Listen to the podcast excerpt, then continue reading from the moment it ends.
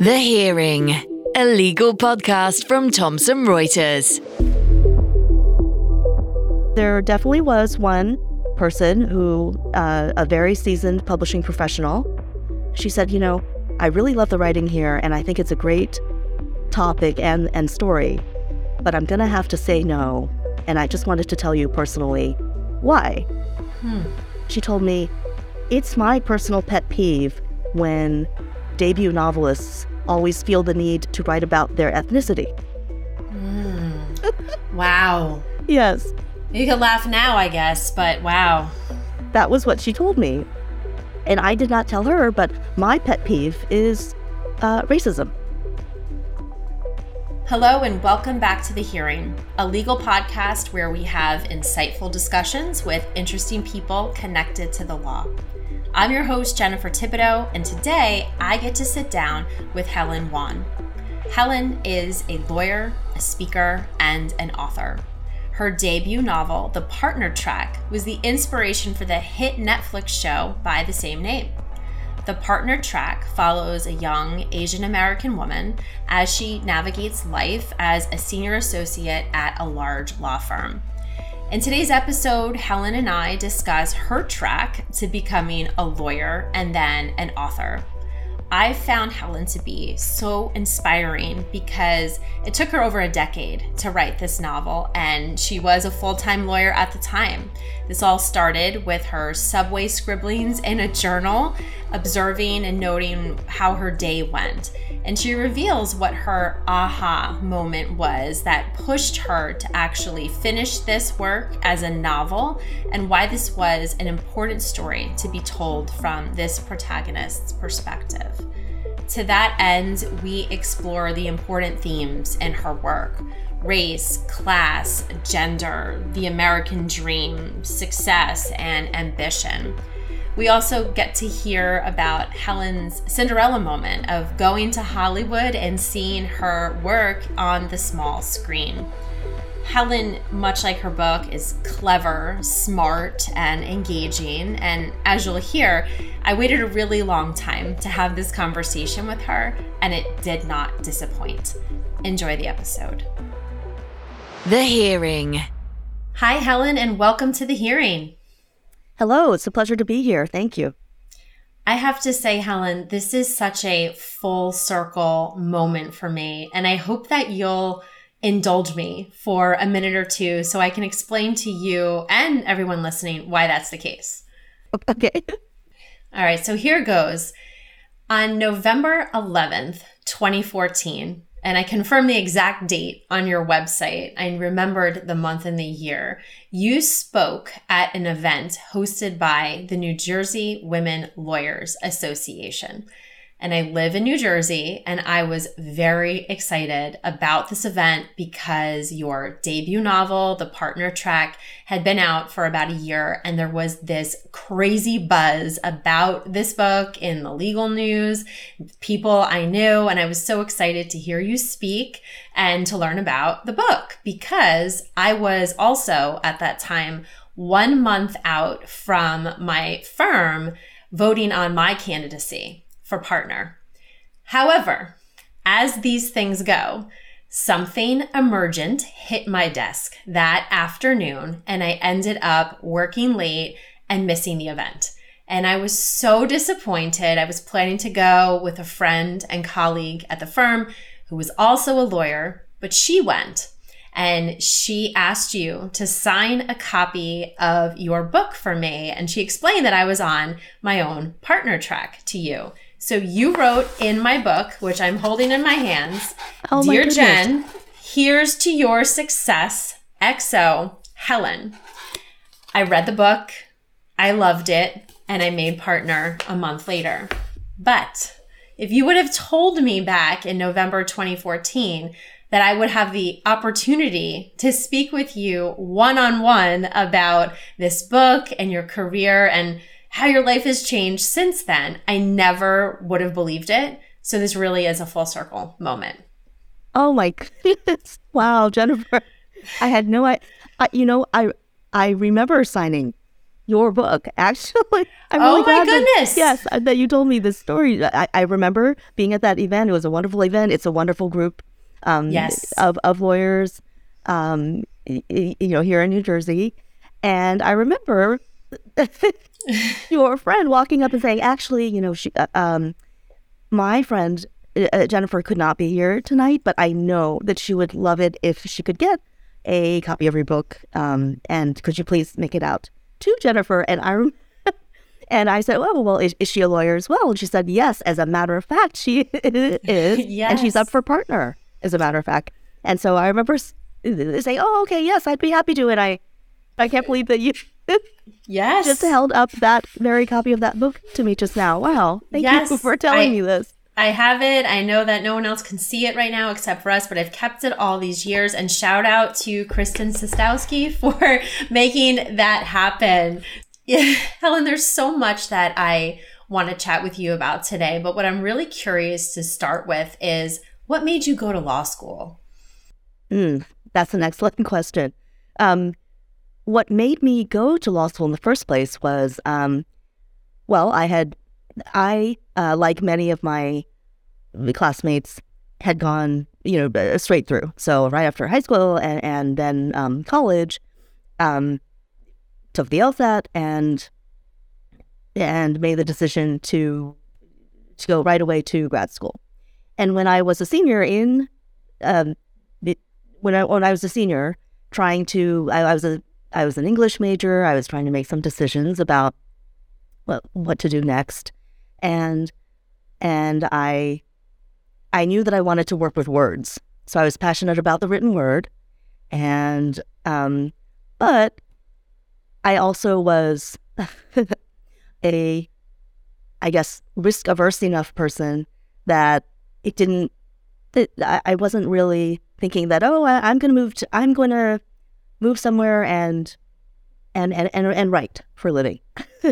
that just Mhm. wasn't really in the cards. And having grown up as the you know eldest child of first generation immigrant um, Asian American parents, um, I thought, okay, well, what is the sort of parent approved troika of careers?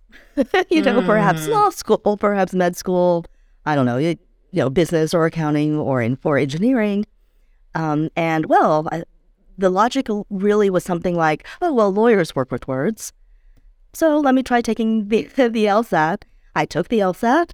I you know did well enough. I had gotten to I got into law schools, and um, I grew up in the Virginia suburbs of DC, and so I picked UVA law, and um, and I you know did not pass go, did not pass two, you know did not collect two hundred dollars. I I went straight from um, graduating that May and started uh, in law school that you know that September.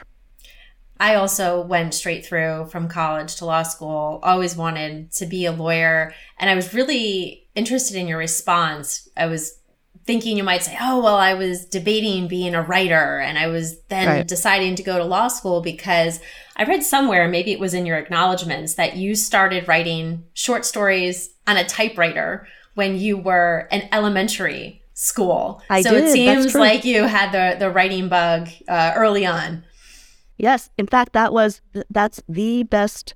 Um, that's the best present as a, that I ever received as a kid was that my parents got me from Sears a manual typewriter, and on that thing I typed out so many mystery stories. Um, I wrote about a family of detectives, and wow. and um, yeah, so I did have the writing bug as a kid, and I don't really know why I never really, um, I never really pursued kind of uh, you know writing novels or or seriously took that many creative writing workshops while while I was uh, in college. Well, it's interesting that you eventually found yourself back as a writer. And who knows, maybe in the future you will publish a series about uh, detective novels like you were writing and started writing when you were younger. So you you go to law school, you graduate, and I understand that you know you're at a mega firm, you're at a boutique firm, and then you go and house. Can you walk us through just a little bit of that journey? Oh, sure. Well, so you know, when it came time to do the the job search while in law school, um, and again, I had I had had zero expectations about law school or even lawyering itself. As a as a kid growing up, it wasn't I, I wasn't one of I wasn't one of these lawyers who, you know, as a kid, I, I knew right away. I, I was not a hey, I know I want to be Perry Mason. I know I want to be one of these folks on Law and Order, and that's where I'm headed, and that is exactly why I'm going to law school. No, uh, it was more um, serendipitous. my, mm. I guess you might say my career journey. So, OCI, the the on campus interview process, the on campus recruiting process, right? Uh, back in those days, really kind of dominated the the career search scene um, in on campus, on law school campuses. And I basically went to the OCC, the the Office of Career Counseling, and tried to speak with the folks there and said, "Well, what are some of the what are some of some perhaps alter you know alternatives, alternate paths if you're not really sure that the big law corporate type route uh, is, you know, it is for me." Um, and unfortunately, back then, the answers weren't that, the options weren't pointed out so clearly. You know, mm-hmm. um, literally, there were some three ring binder notebooks, like wow, physical three ring binder notebooks. And this particular person that I um, spoke with said, said, "Oh, well, you you can check those out." And but really, come on, hey, and and they were looking at my my my CV, my resume, and my um and my grades, and how I was doing in law school, and he, and he pointed out, well, you know, look, you've got the goods, you've got the grades. If I were you, I I would do the OCI, see where it leads you. Mm-hmm. um, and I did so, and and again, um, I interviewed. I did the callbacks. I did that whole the, that whole process of rounds of interviews, um, and you know, and, and, again, I got several. I had several options, and so I picked this one big law firm, and there I landed again mm. that that fall. Right. So I went directly through, and so I I found myself in the M and A group of a large big law firm in New York that fall. It's interesting you mention the questions that you asked around on campus interviewing, as we call OCI here in the States, because I didn't even think to ask those questions like what alternatives were there until many years later after I had made partner and finally realized that this wasn't the route for me. So I give you credit for even asking those questions. It's funny that that you say that now to me because I um, have had the have had the opportunity now to be visiting many, many, many different um, law schools, you know, universities, and and speaking with many groups of young lawyers um, and current, you know, one L's, two L's, three L's, and let me tell you, this is an impressive group. wow, who they they they are so just much more, uh, much more um, astute, asking much, much, much, much uh, more, you know, focused and specific questions about, hey, what is the kind of role where after graduation I will be happy? What is the kind of work that I think will feel meaningful to me? Um, and where I can stay the longest and thrive and be just feel most fulfilled, you know? And um, I've really been impressed by that. I really wish that that I and, and I can only speak for myself. Perhaps there were other law students of my cohort who were asking such, you know, uh, keen right. questions, but I certainly was not. Uh, I certainly was not um, aware enough about the about the various challenges that that you face in your first early steps of your career to be asking all of these questions that the students that I'm meeting are asking now about their career journeys. They certainly seem to have much more intentionality and, and might realize right. at a sooner stage in their career that you really are uh, the steward of your own career and the, the captain of your own ship. And I don't yes. think I knew that until much later. Mm-hmm. Helen, you you also mentioned that you know there was a bit of serendipity with things for you. You didn't really uh, want to be a, a, lawyer growing up, and you found yourself really at this big firm doing corporate M and A. So, yeah. what is that like for for someone in your position who you know didn't grow up thinking I want to be a lawyer and then decide in law school, oh, I'm, I'm going to do corporate you know M and A when you went to law school because you you just like loved words, like you said, and were an English major. How does that feel? Well, uh, uh, uh, and so just to be clear, I didn't really feel like I chose M and A group, you know, okay. M and A group, but that was where at that time it was really more, um, you know, firms were were staffing these new attorneys um, where the bodies were needed, basically. Mm-hmm. And at that particular time, not to date myself, but it was it was really very much. Um, M&A was booming. You know, the, these departments were growing. Got it. And um, so I got assigned there. And so that's where I started. Um, and so just like Ingrid, the protagonist of the partner track, uh, mm-hmm. she started off um, in corporate M&A. But unlike Ingrid, I only stayed in my big law firm for about, you know, under two years before segueing, before deciding to leave in order to join a um, smaller, you know, media and inter- and intellectual property boutique firm. So that's really a great segue to the partner track, which is, of course, a, a work of fiction. But like you mm-hmm. said, mm-hmm. you know, there are some commonalities between you and Ingrid. Can you t- just summarize the book without, I guess, spoiling it? Tell us what it's about for those who haven't read it.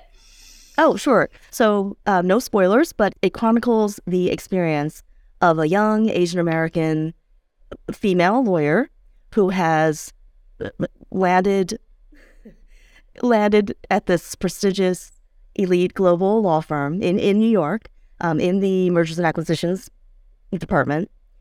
Um, and she is up for partner, and it follows the, the time leading right up before her partnership vote and it follows not not just her her journey, not just the experience of a woman of color, but that of a whole of a cast of characters um, who have decided to stay at the firm, who are up for partner, and who are competing against one another in this very rarefied um, and alien to some of them corporate culture at this big law firm. So this book totally resonated with me just as a woman on the partnership track. I'm not right. a, a woman of color. I'm wondering how much of your own experience is woven into this book. Again, a work of fiction, but there are those commonalities. Yes, it's definitely a novel. Um, it's definitely a novel, but it did start as my subway scribblings to and from mm. my hmm. way to work. Mm. So, and I, I did, again, I did not set out to write to write a novel, but but I was observing certain things happening um, that first year when I started uh, off as a young lawyer, and anything that was interesting to me, any any observation or anecdote, I would just scribble them down in my journal. Literally, my my journal scribblings to and from my way, you know, to the office. Um, it was my creative outlet. It was sort of like my stress busting activity because we were working such long and demanding hours. And um, and soon I had collected enough pages of my, you know, little observations of, of New York and of law firm life and just mm. um, just interesting characters that that I started showing them to friends, to some trusted friends. Mm. And some of them were also lawyers, you know, like law school classmates, etc. But not all. Some of them were in other demanding jobs. Some of them were, I don't know, you know, uh, or had, you know, pursued med school or management consulting or something similar, mm. and were in other cities. But all of them said, "Oh my goodness, I." You never see stories like this being told maybe you should try and, and get some of these published somewhere.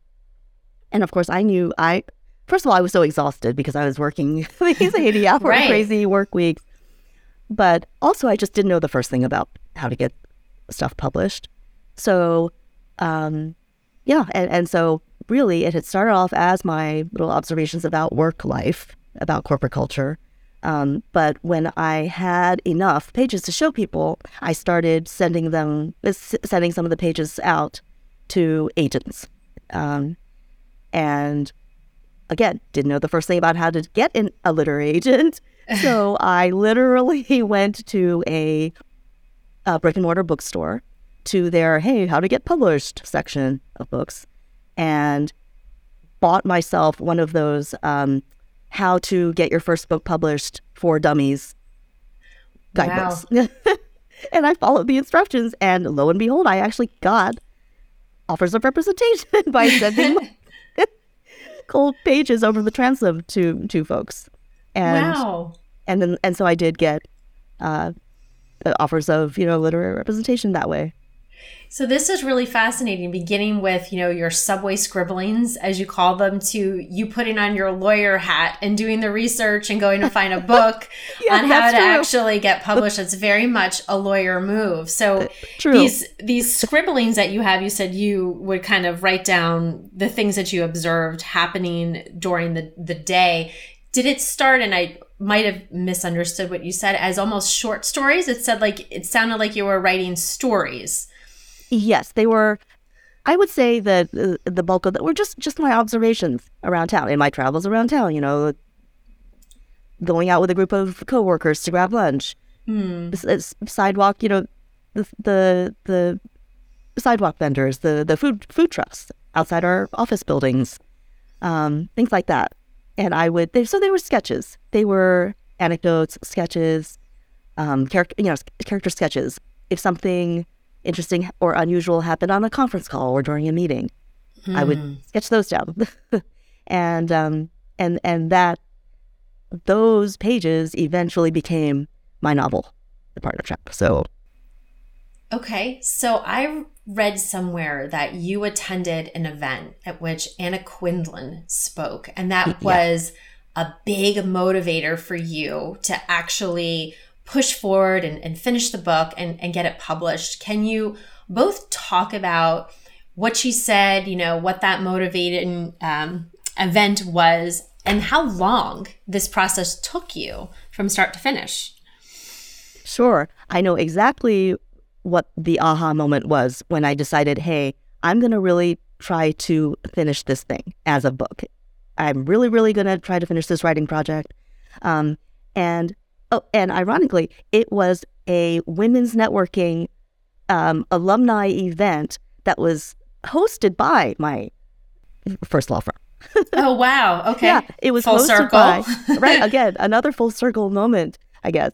So, so they were having, um, you know, they were having this this alumni event, and it was in Midtown, so not far from my office, from my my actual office, and a bunch of us that I'm, I'm lucky that I have kept in touch with um, my you know my my cohort from everywhere I've worked, and this group, is, so someone sent around an email like late in the afternoon saying, "Hey, what's going on? Are you are you looking okay still to attend this event? Can people get out of work and and, and meet there?"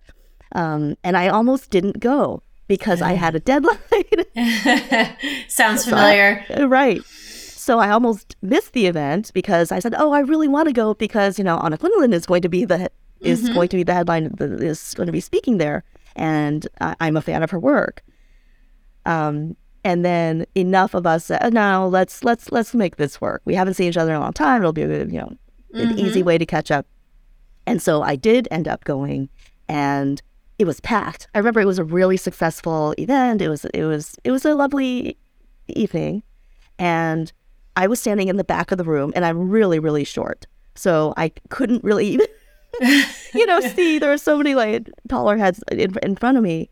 But, but when she spoke, she was speaking about um, a lot of things that people still speak about at these events today, right? Like balancing work, life, mm-hmm. writing, um, mm-hmm. family responsibilities, etc. And um, then at the end of her remarks, someone raised their hand and said, "Well, well, what advice would you have for a lawyer who may have some, you know, creative aspirations or may want to have a, a creative side side hustle of her own. Mm-hmm.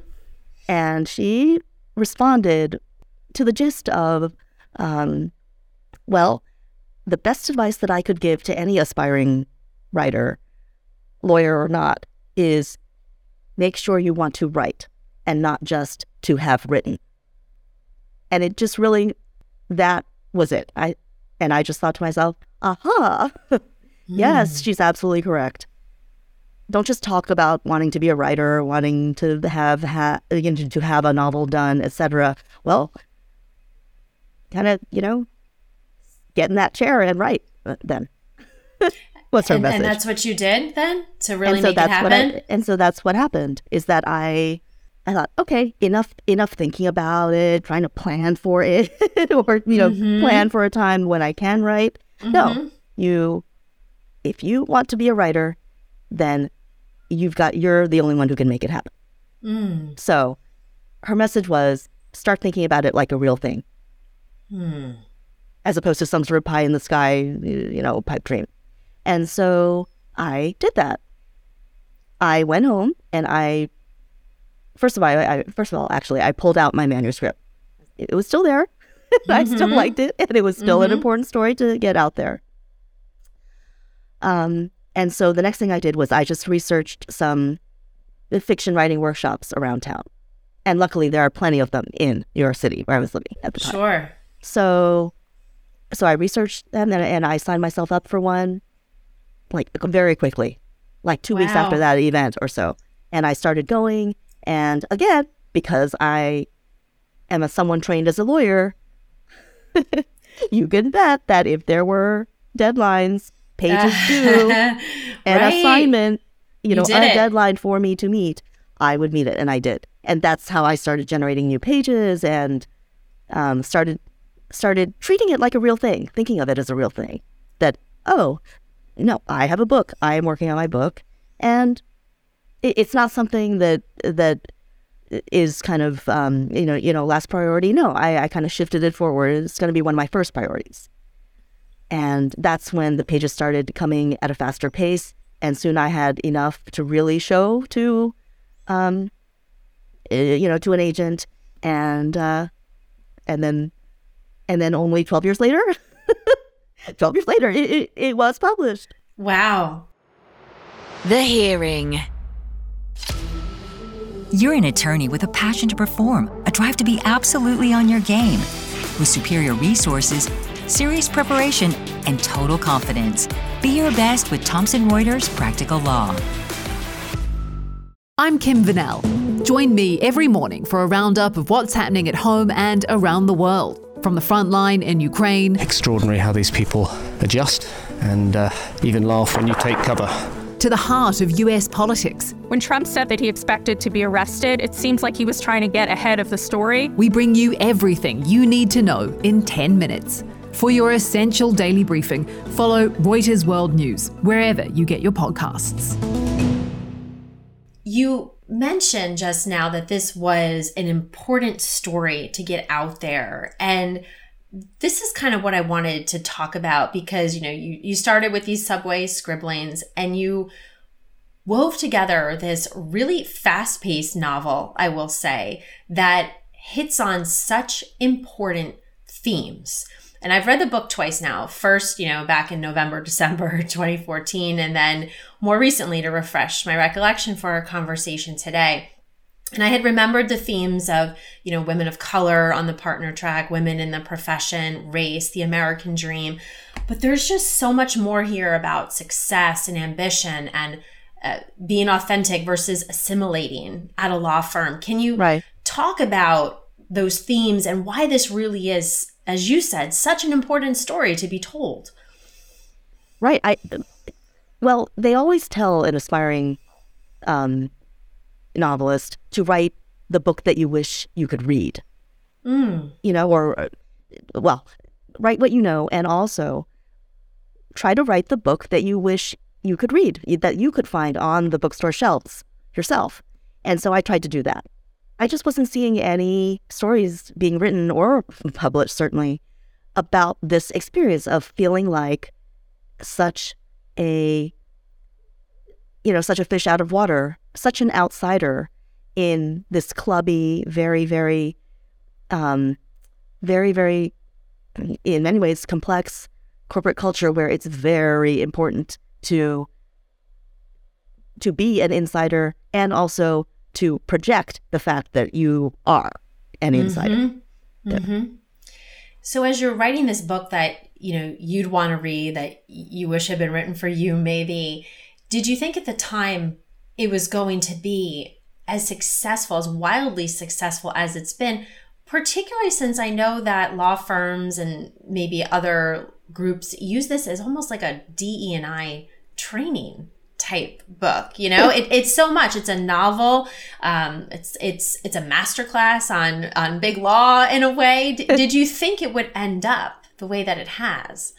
Uh, no honestly no never in my wildest dreams would i have predicted that any of this would happen a netflix show or right. the fact that uh, just the, the word of mouth buzz mm-hmm. um, not just from lawyer to lawyer or or you know women readers or or or the Asian American community or or what have you, um, but just the fact that these story seems to have resonated with so many people just about their own work lives or personal kind of um, struggles with what with what ambition or success really mm-hmm. means personally right. and professionally to them. Um, yeah, no, no, I, I, I certainly would not have predicted that. I was really just trying to to write um, my just a portrait of my experience of this very very alien culture, or what I experienced as a very very alien culture to me. And by the way, thank you, Jennifer, for calling it um, wildly successful. yeah. Well, by all means, it is wildly successful, and I definitely want to get to the the Netflix show for a bit as well. But it's interesting as well for me to hear that so many people unexpectedly, I guess, in your opinion, had the book resonate with them because one thing I think the book is great at, one of many things, is the message that you can't make assumptions about other people. I'm right. not giving yes. away anything really big here when I say that, you know, Ingrid has assumptions as a, a Chinese American lawyer about the white men around her. And it turns out that this one mm-hmm. person in particular, right, is not as she assumed, you know, privileged and upper class and really had to to to find his own way at the firm like her, even though she assumed otherwise. So the whole concept, I guess, of staying curious and not making assumptions is is important. yes, I, I, that's very important. That theme is very important to me, and it's something that I write about in um, in my nonfiction work as well.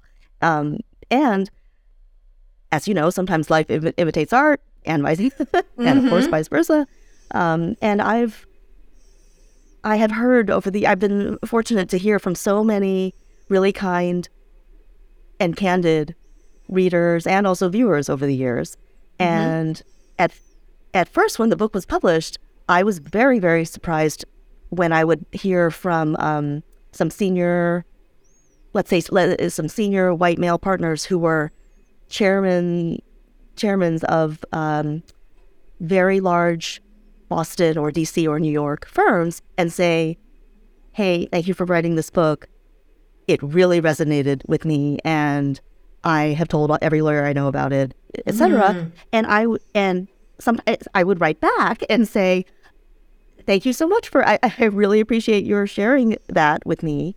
And do you mind? I'm just curious. Do you mind my asking what aspect of this right of this um, book what aspect of this story resonated most with you and people would tell me and sometimes these folks would would would tell me oh the firm outing scene ah yes the firm outing scene which was interesting to me because i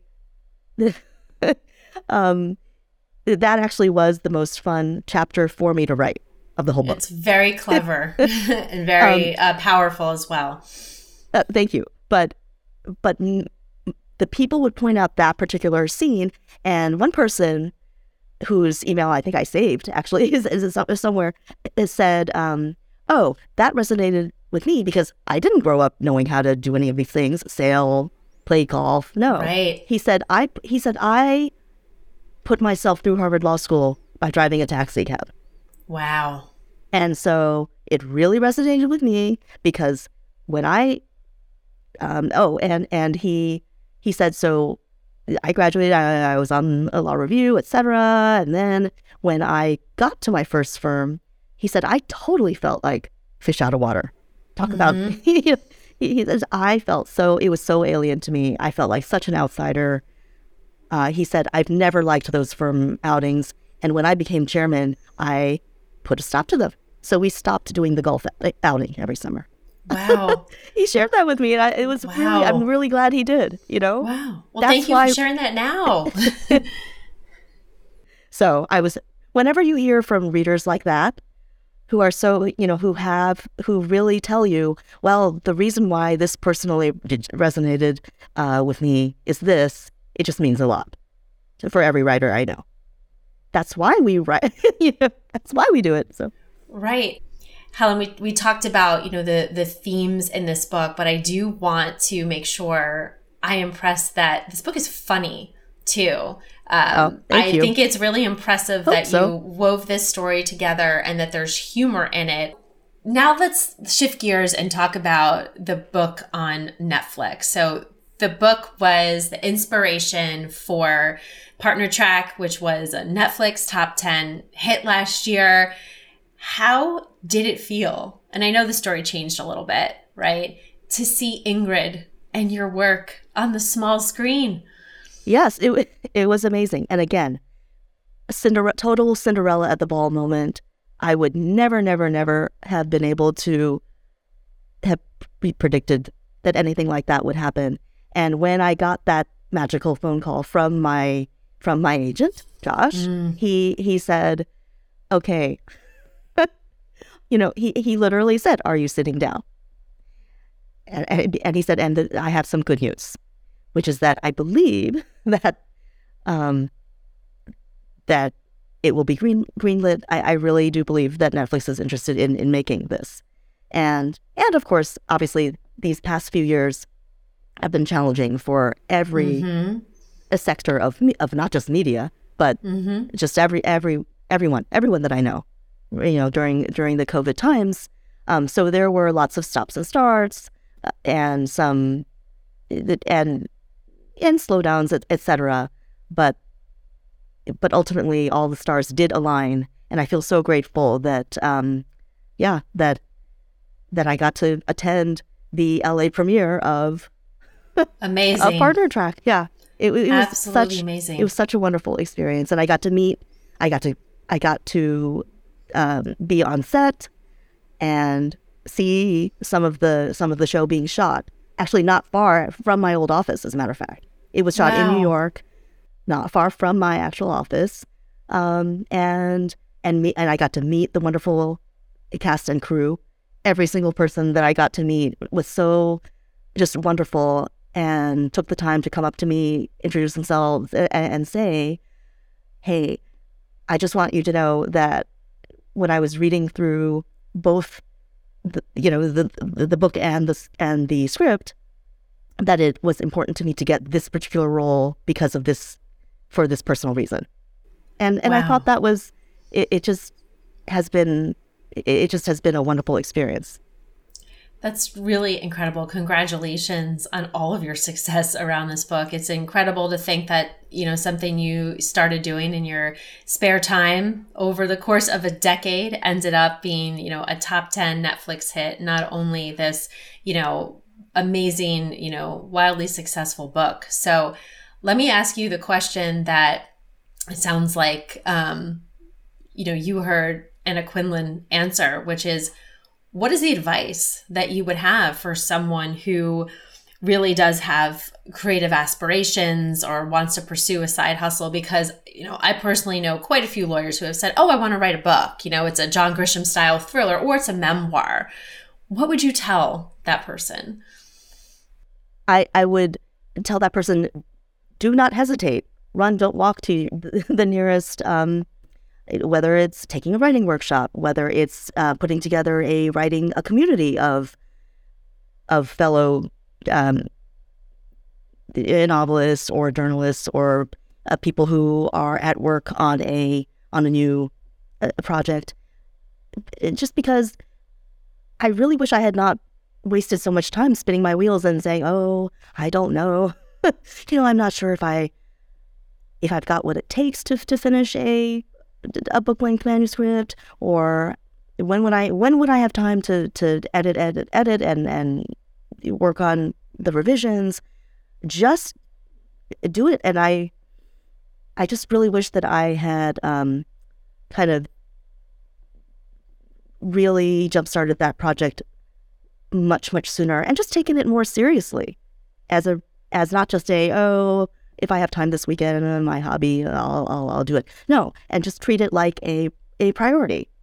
It, um, when I speak with fellow uh, lawyers or law students who are interested in in writing um in, in creative writing and they ask well well how do you do that? And I just tell them um, treat it like a like a client a client. Mm-hmm. You know a client meeting or a dentist appointment or or a doctor appointment. You wouldn't simply cancel it for no reason right? Treat it like that. You put it in your calendar and then you you you treat it you, treat that time as um as non-negotiable. You know whether whatever it is whatever your your your personal life situation is that hey no that's mommy's writing time. So we cannot do that then but okay? Um and and soon if you're if you're really working at it that way and setting your own goals or setting your own deadlines or whatever works for you um those pages start piling up. And then pretty soon you you do have something to edit or to work on revising. And you do have something to start showing people One reason I think that's such terrific advice is because earlier you were, you were saying when you had your aha moment, you had before that tried to plan to write. Like, when, when am I going to write? When am I make this happen? And that really resonated with me. I'm a planner. I think many lawyers are, and you Yes. might tend to, you know, you put yourself second, third, fourth, fifth when you're actually planning and balancing a full workload and life and family responsibilities. So I like that it's just kind of get started and just do it and treat it treat it just as you would anything else because if you plan for it um, or you think you're going to have a time to plan for it, it's it's just not going to happen. Right. Um, I, I've been fortunate to have to have a lot of um, you know great mentors over the years, both lawyers and writers. And one excellent piece of, of advice I had gotten from a writing instructor, actually from the 92nd Street Y, I believe it was, um, had said, you know, I used to, I used to think that I couldn't write un- unless and until all the circumstances around me were going to be perfect. You know, like I have my little my co- my perfect cup of you know coffee here, everything all peace and quiet all around, nothing going on that whole you know morning. No, just just just sit down and do it. Yeah. Right. The, the- your surroundings are never going to be the timing, and your mm-hmm. surroundings and the circumstances are never going to be perfect. Right. So don't wait around for that because that that won't happen. So you just gotta kind of get yourself in that, get your butt in the chair, and start. start yeah, it. it's like don't let perfect be the enemy of the good Yes, in a exactly. way, right? exactly. So the partner track is coming up on its 10 year anniversary, and I'm curious to hear how your life has changed since this debut novel, uh, the show. Are you practicing law? What What are you doing now? what Where are you? I'm I'm really lucky to be to be working full time on trying to finish um, my new book. wow. So hopefully okay. that will, so that's in the works, and hopefully that will, um, you know, happen very soon. And there are just a lot of of story ideas that that I'm very excited about. But trying to finish up this one particular um, new novel manuscript, um, and also with the popularity of the sh- of the show on Netflix, I've I've been um, I've been traveling traveling a lot and doing a lot of DEI um, speaking engagements and, and consulting and just luck, feeling very, very fortunate to be meeting with a lot of not just lawyer audiences, but just people who are, of course, now it, it's now suddenly talking about diversity, equity, and inclusion in workplaces is in. Suddenly, race is in now. Right. It's okay to talk about race, and so um, yes, as you as you mentioned, oftentimes my book is used in those internal conversations and trainings and um, seminars on on the subject. And um, yeah, so I'm I'm on a hiatus from full time lawyering right now, and hoping to to uh, finish this my current project and also um, looking forward have a lot more um, opportunities to meet with many more audiences about this topic. So your response reminded me of a question that I wanted to ask, and I really only have, I think, one other question to ask you after this, which is when you wrote this book that you would want to read, Mhm. it strikes me that there really weren't, to my knowledge, many novels at the time that have this, you know, Chinese American protagonist who is a woman on the partner track at a law firm. Did you get pushback for trying to tell this story because it's it's like a John Grisham book, but it but it's not in a way. It's kind of its own thing. Yes, absolutely. It took a long time to find the right editor and to find the right, you know, publisher for this story. It, it wasn't. You, you used the word pushback, and I won't say that it was pushback, but it hmm. truly was. I think just a question that people wanted to ask me is, well, what bucket is this? What bucket would this fall into? Right? Would this be? Are you trying to write like a, um, like a David Baldacci or a John John Grisham Right. or a Scott Turow type novel, uh, legal thriller, legal no- um, novel, or are you trying to be Amy Tan? Which is it? Mm, or, or which which bucket is it trying to you know fall into. I got asked that question so many times. I was um, almost at every meeting. And they said we, we would really love to do this. We would really love to do this book. Um, but we just want to know how, who is it targeted toward? How would we how would we market this? Which bucket does it fall into? Um, and i just i just thought well why does it have to necessarily fall into any established bucket? Oh, right. I'm just right. trying to do my own, thing, you know, something new and different. Um, and and so yes, there there definitely was one person who, uh, a very seasoned publishing professional, who told me that um, she said, you know, I really love the writing here, and I think it's a great topic and and story, um, but I'm gonna have to say no, and I just wanted to tell you personally why. Um, She said she told me it's my personal pet peeve when um, debut novelists always feel the need to write about their ethnicity. Wow. Yes, You can laugh now, I guess, but wow. that was what she told me, and I did not tell her. But my pet peeve is uh, racism. That's an amazing answer. Yeah. Right. Yeah, so we didn't work together, but Well, let me say this to me is another parallel, perhaps, between you and Ingrid, the protagonist, because I guess it might have been easy for you in, in one alternate reality to say, oh, you know what, I am going to change this and make this more of like your traditional legal thriller because that's what, you know, these publishers want. But as you said, there was an important story to be held here and you stuck to your guns and that's about integrity and without giving away, you know, the ending of the book, I think that's a big part of who Ingrid is, is her integrity and actually being herself and defining success on her own terms. So oh, that's a parallel. well, no, thank you for thank you for that compliment. And by the way, I wanted I want to be clear. I love legal thrillers. I love I love reading. We all do, uh, yes. Yeah, they are. Yes. All all of those authors that I, that I just named are are my some of my favorite you know authors uh, who have written some of my favorite books.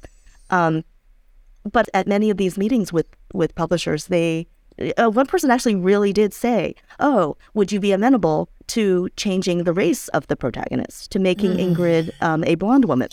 Wow. So that's what I mean. Yeah. Yeah, and that's what I mean about you you doing this on your own terms and telling this story. So, Helen, I think the last question I'd like to ask you is is with this, you know, pivot in your career to being a full-time writer, getting out there and speaking and doing work in the DE&I space now, what excites you the most at this point in your life? Oh, what I am most motivated by and inspired by are meeting these groups of not just lawyers, but but people who are who are really asking the right the right questions about mm. what is it what is a workplace culture where I will be feel fulfilled and happy and be able to um you know just go to work just go to work every morning feeling like I am doing meaningful work that is important to me that utilizes my talents and skills um, in the best and most effective way um, people are asking those questions about a workplace and a culture before they um, take a job or take an interview or uh, follow any particular career path. And so I guess that is what I what inspires and excites me most. And we started with a full circle moment and I'll end with one because it seems that your book has very much been a part of the reason why I think people, law students, lawyers, non lawyers are indeed asking that question and so, being intentional. Well, thank you very much, Jennifer. This it's been it's been a ple- yeah it's just a pleasure chatting chatting with you and others who are um, focusing on workplace happiness and just happiness, per- just the pursuit of happiness in general. well, thank you so much for being a guest today on the hearing, Helen. It's been such a pleasure speaking with you finally after all these years. Thank you. It's a real pleasure to meet you as well. The Hearing. Thank you for listening to today's episode of The Hearing. Before you go, please consider leaving us a review or subscribing to the podcast. This way, you'll be notified each time a new episode drops.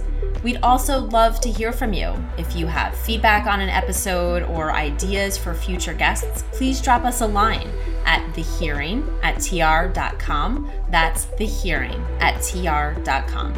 Until next time. The Hearing, a legal podcast from Thomson Reuters. To find out more, go to tr.com forward slash the hearing or subscribe via iTunes, Spotify, or wherever you get your podcasts.